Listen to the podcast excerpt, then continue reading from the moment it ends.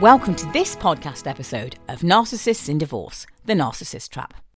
I'm Dr. Supriya McKenna. I'm a former family doctor, but my life's true work is working with people who have fallen prey to narcissistic relationships of any kind. But I'm particularly busy in the area of divorce.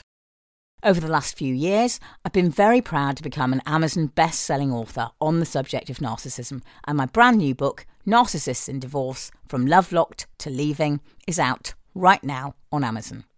That's the first book in the Narcissists in Divorce series, and the follow on to that will be out in the spring, and that's called Narcissists in Divorce From Leaving to Liberty. And please do note that although I use the word divorce, these books are equally applicable to anyone leaving a serious intimate relationship with a narcissist, whether they are married or not. I also have a book out called The Narcissist Trap, the mind bending pull of the great pretenders. And that book might be useful in helping the people around you who are supporting you to understand more about what happened to you and about narcissism generally. I'm also the co author with British divorce lawyer Karen Walker of Narcissism and Family Law, a practitioner's guide.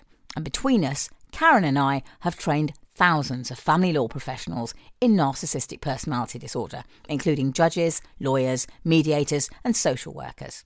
For further narcissism resources from me, please do visit thelifedoctor.org or drsupriya.com, and that web address has the doctor fully spelt out.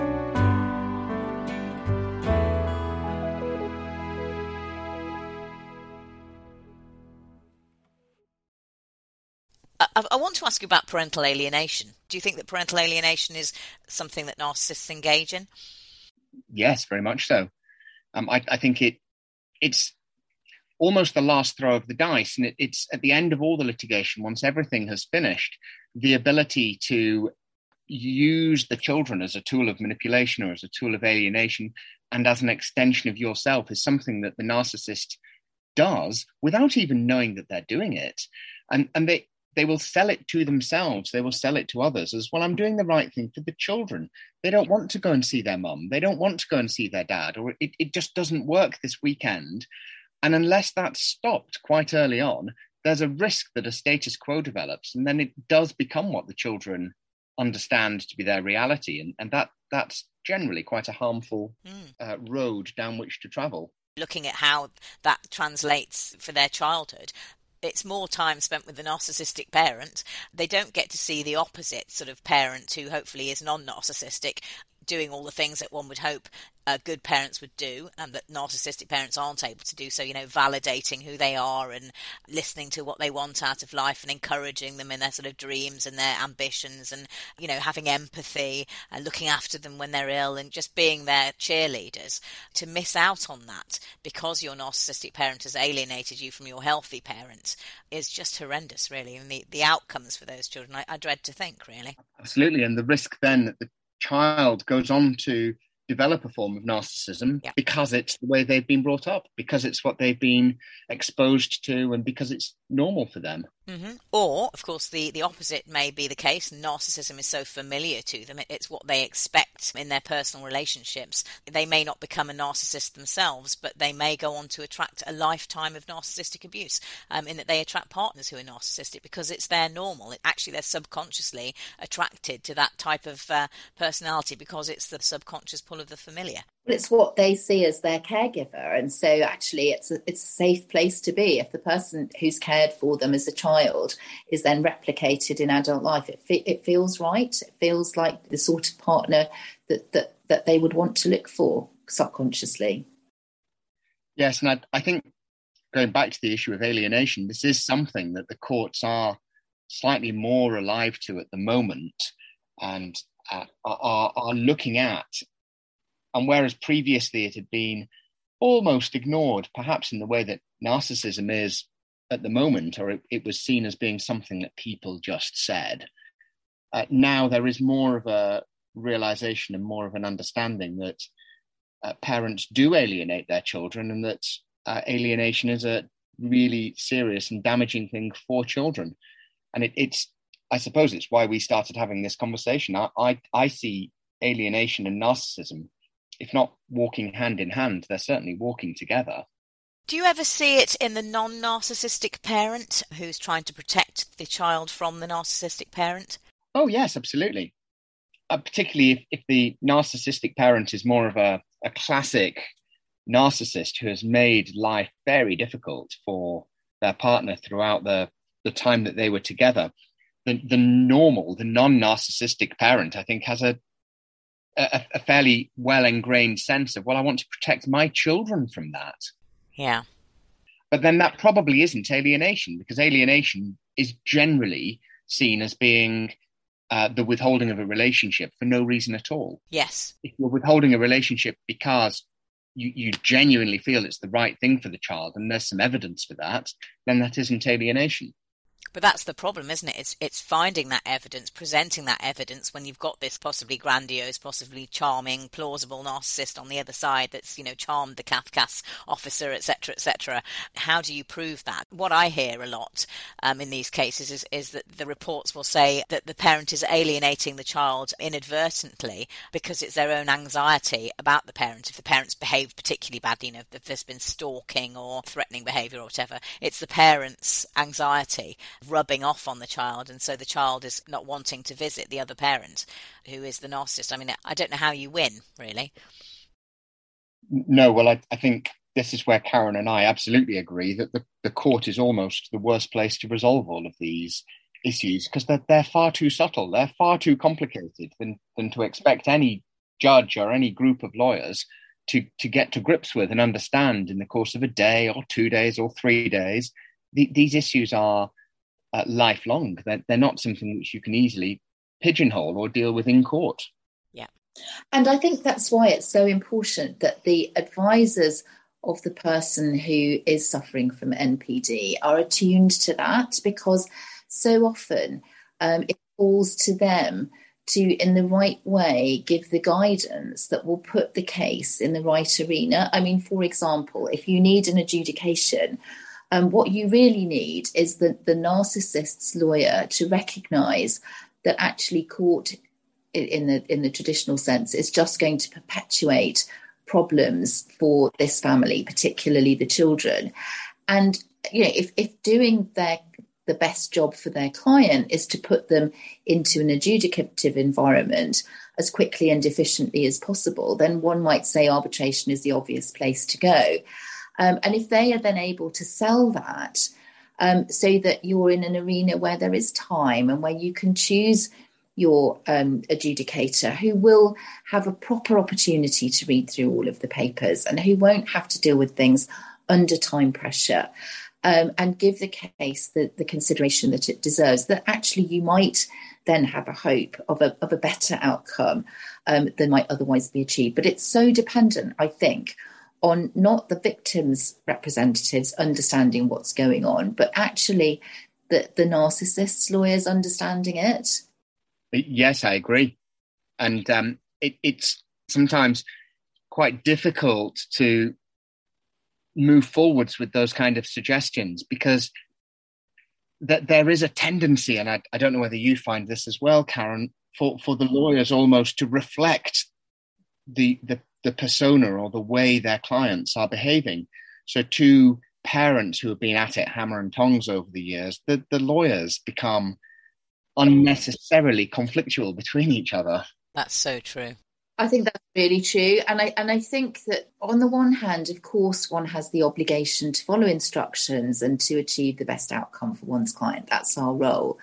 But I think that you can do that without perpetuating an abusive situation. But you're absolutely right, Nick. So often, especially in these cases which are ongoing for some considerable time.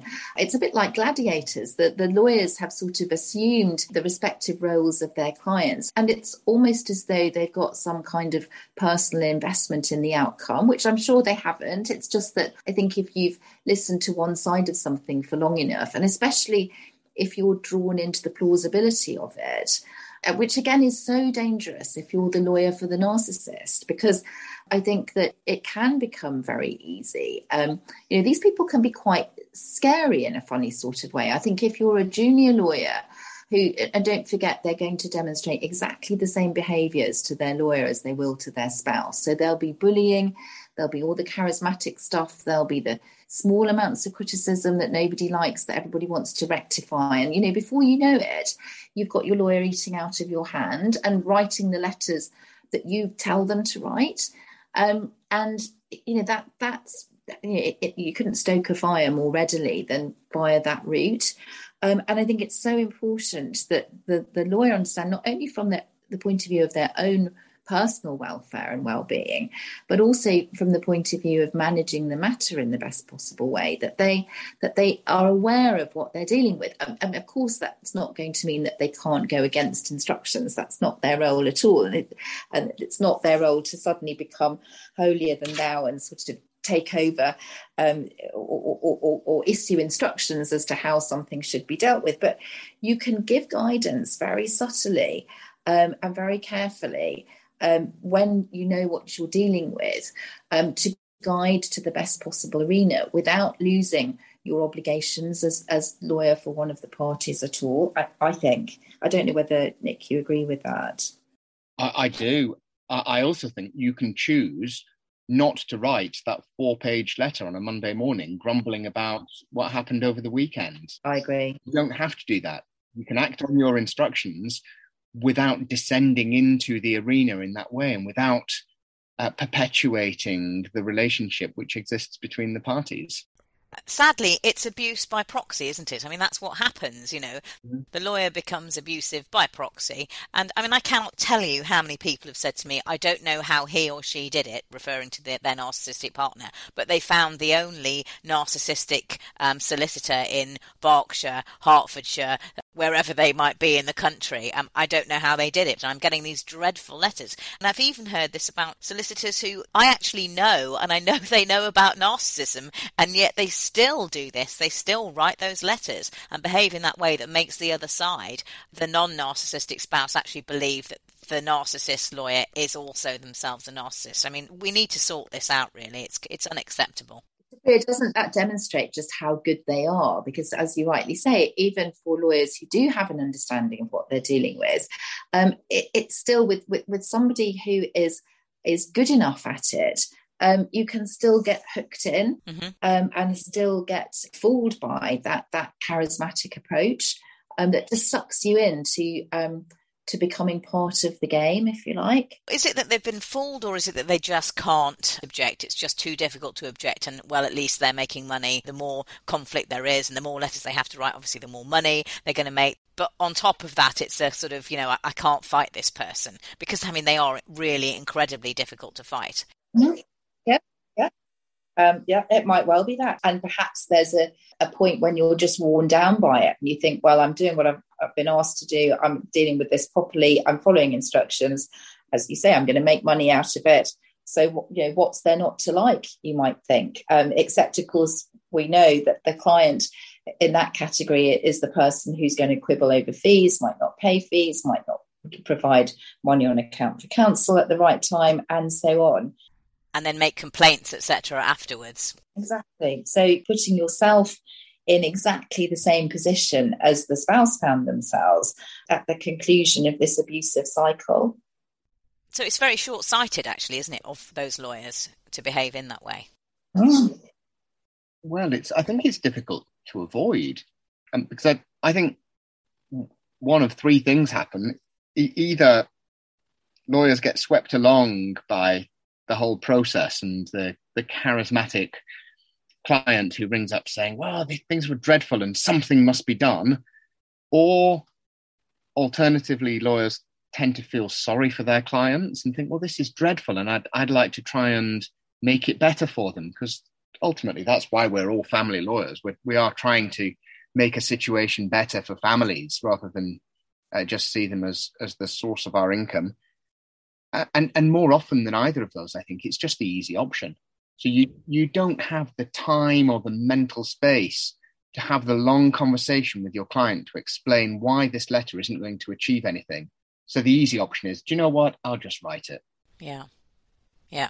And I, that that's where the training for lawyers, I think, is so important to to be able to say to your client, I agree, with with a degree of uh, confidence that you're you're right in your judgment. No, I'm, I'm not going to do this because it, it won't help. It won't help you, and it won't help the, the case generally.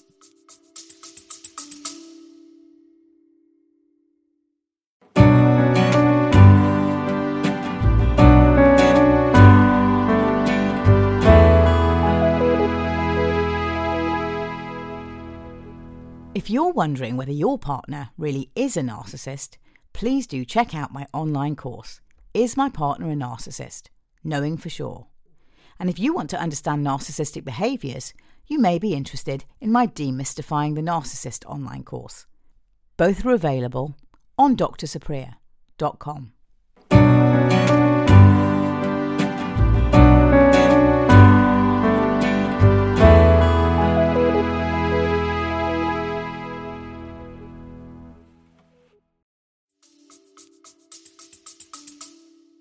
And I think it's so important not to be afraid to say that.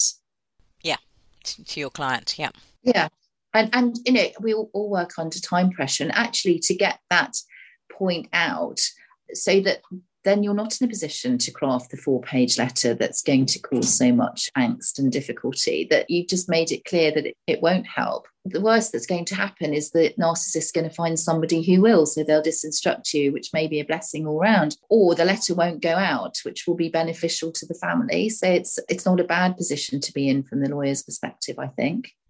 Well, I think there's probably an easy way of dealing with this if the solicitor understood that their client was narcissistic and that's why they were asking them to write these kind of unreasonable letters, etc. If they understood that, they could simply say, well, this will show you in a bad light to a judge, and therefore, and you know, I'm trying to work for you, not against you. A narcissist is going to lap that up. It's, it's, very simple, really, but they do need to understand what they're dealing with um, in order to, to exercise that. Yes, I agree. And one piece of advice I've often given uh, clients who are in that space is to say, keep a really careful diary, make a note of everything. We don't want to deal with it bit by bit in real time, but we'll deal with it all at the end of the proceedings or when we're drafting a statement, and we can include all of this information then. And I think that can sometimes make make the client feel better that they're being listened to and that they've got a, a source for their their own narcissism, even if that that is only their own diary um, and, and, can diffuse things in that moment and avoid the, the four page letter, which then leads to two weeks of correspondence and probably the child not seeing the other parent that weekend. I've got a question for you, Nick, about relocation cases because I know that you specialise in those. I'm thinking of a, of a recent case that I've dealt with where there was a narcissistic party and the non narcissist wanted to relocate internationally. Very abusive narcissistic party indeed. And so it was really difficult to know what to do because in order, it seemed, to be able to sort of leave the country, that particular client needed to make out that everything was okay with the narcissistic partner and that, you know, they were cooperatively co parenting and there were no issues whatsoever because it would have stood against that particular client in terms of her kind of relocation case to, to say, well, there are issues here. What happens in those situations? They are just about the most difficult cases that I advise in, Supriya, because the case that you have to mount in order best to present a relocation application is often completely contrary to the case that your client would want to mount domestically. Exactly. Yes. It's very difficult to be able to say, if I am allowed to relocate, then look, things between us are fine. We've had some bumps in the road, but we'll be able to make things work because I will promote a relationship and I'll enable uh, the other parent to come and visit as frequently as they want. And, and actually, that's exactly the opposite of what your client probably feels because, again, although they're not allowed to say it, it may well be that one of the reasons they're relocating is to get away from the other parent. Yeah. It's so, so difficult. And I mean, they're put in all sorts of dreadful situations. I mean, they have to have family therapy. And so, you know, you get into this awful kind of triangulation, um, you know, where you've got to sort of sit in a room with the narcissist and have therapy when you know it can do no good anyway. It's abusive in itself. So it just, everything compounds and gets worse and worse and worse. But they have to do it in order to look like they're sort of cooperating and being inclusive and wanting to sort of be better parents with the narcissistic person. It's, it's so, so difficult. It, it is, and it feeds into the narcissist's feeling of specialness, doesn't it? That they're, they're the center of all of this. Yeah, well, the power and the omnipotence, and you know, they really are in control of this. One of the reasons, and again, this is very anecdotal, but one of the reasons why I think it's becoming more and more difficult to succeed in relocation applications, because one, one of the one of the things that judges are much more alive to is to enable this contact to work following the relocation. And then, if you put forward a pattern of contact which looks like it's going to be in the best interests of the child, it's so easy for the other person's lawyer simply to say, well, that, that could work here. You don't need to move to enable all of this to happen. And it's difficult to present, particularly dealing with a narcissist, it's difficult to present all of those arrangements as being in the best interests of the child mm. when deep down uh, they're, they're mainly related to the issues between the parents rather than the children. And in fact, it would be in the best interest of the child with a narcissistic parent who is, by definition, abusive. Absolutely. Although it's generally covert psychological abuse. Yes. It's not obvious to see if you don't know what you're dealing with. I mean, it's it's yeah, it's so so difficult, isn't it? What's the best way forward with all of this? That's a very big question, I know. I, well, I, for me, I think the best way forward is a process of education. But for lawyers, that's going to take years.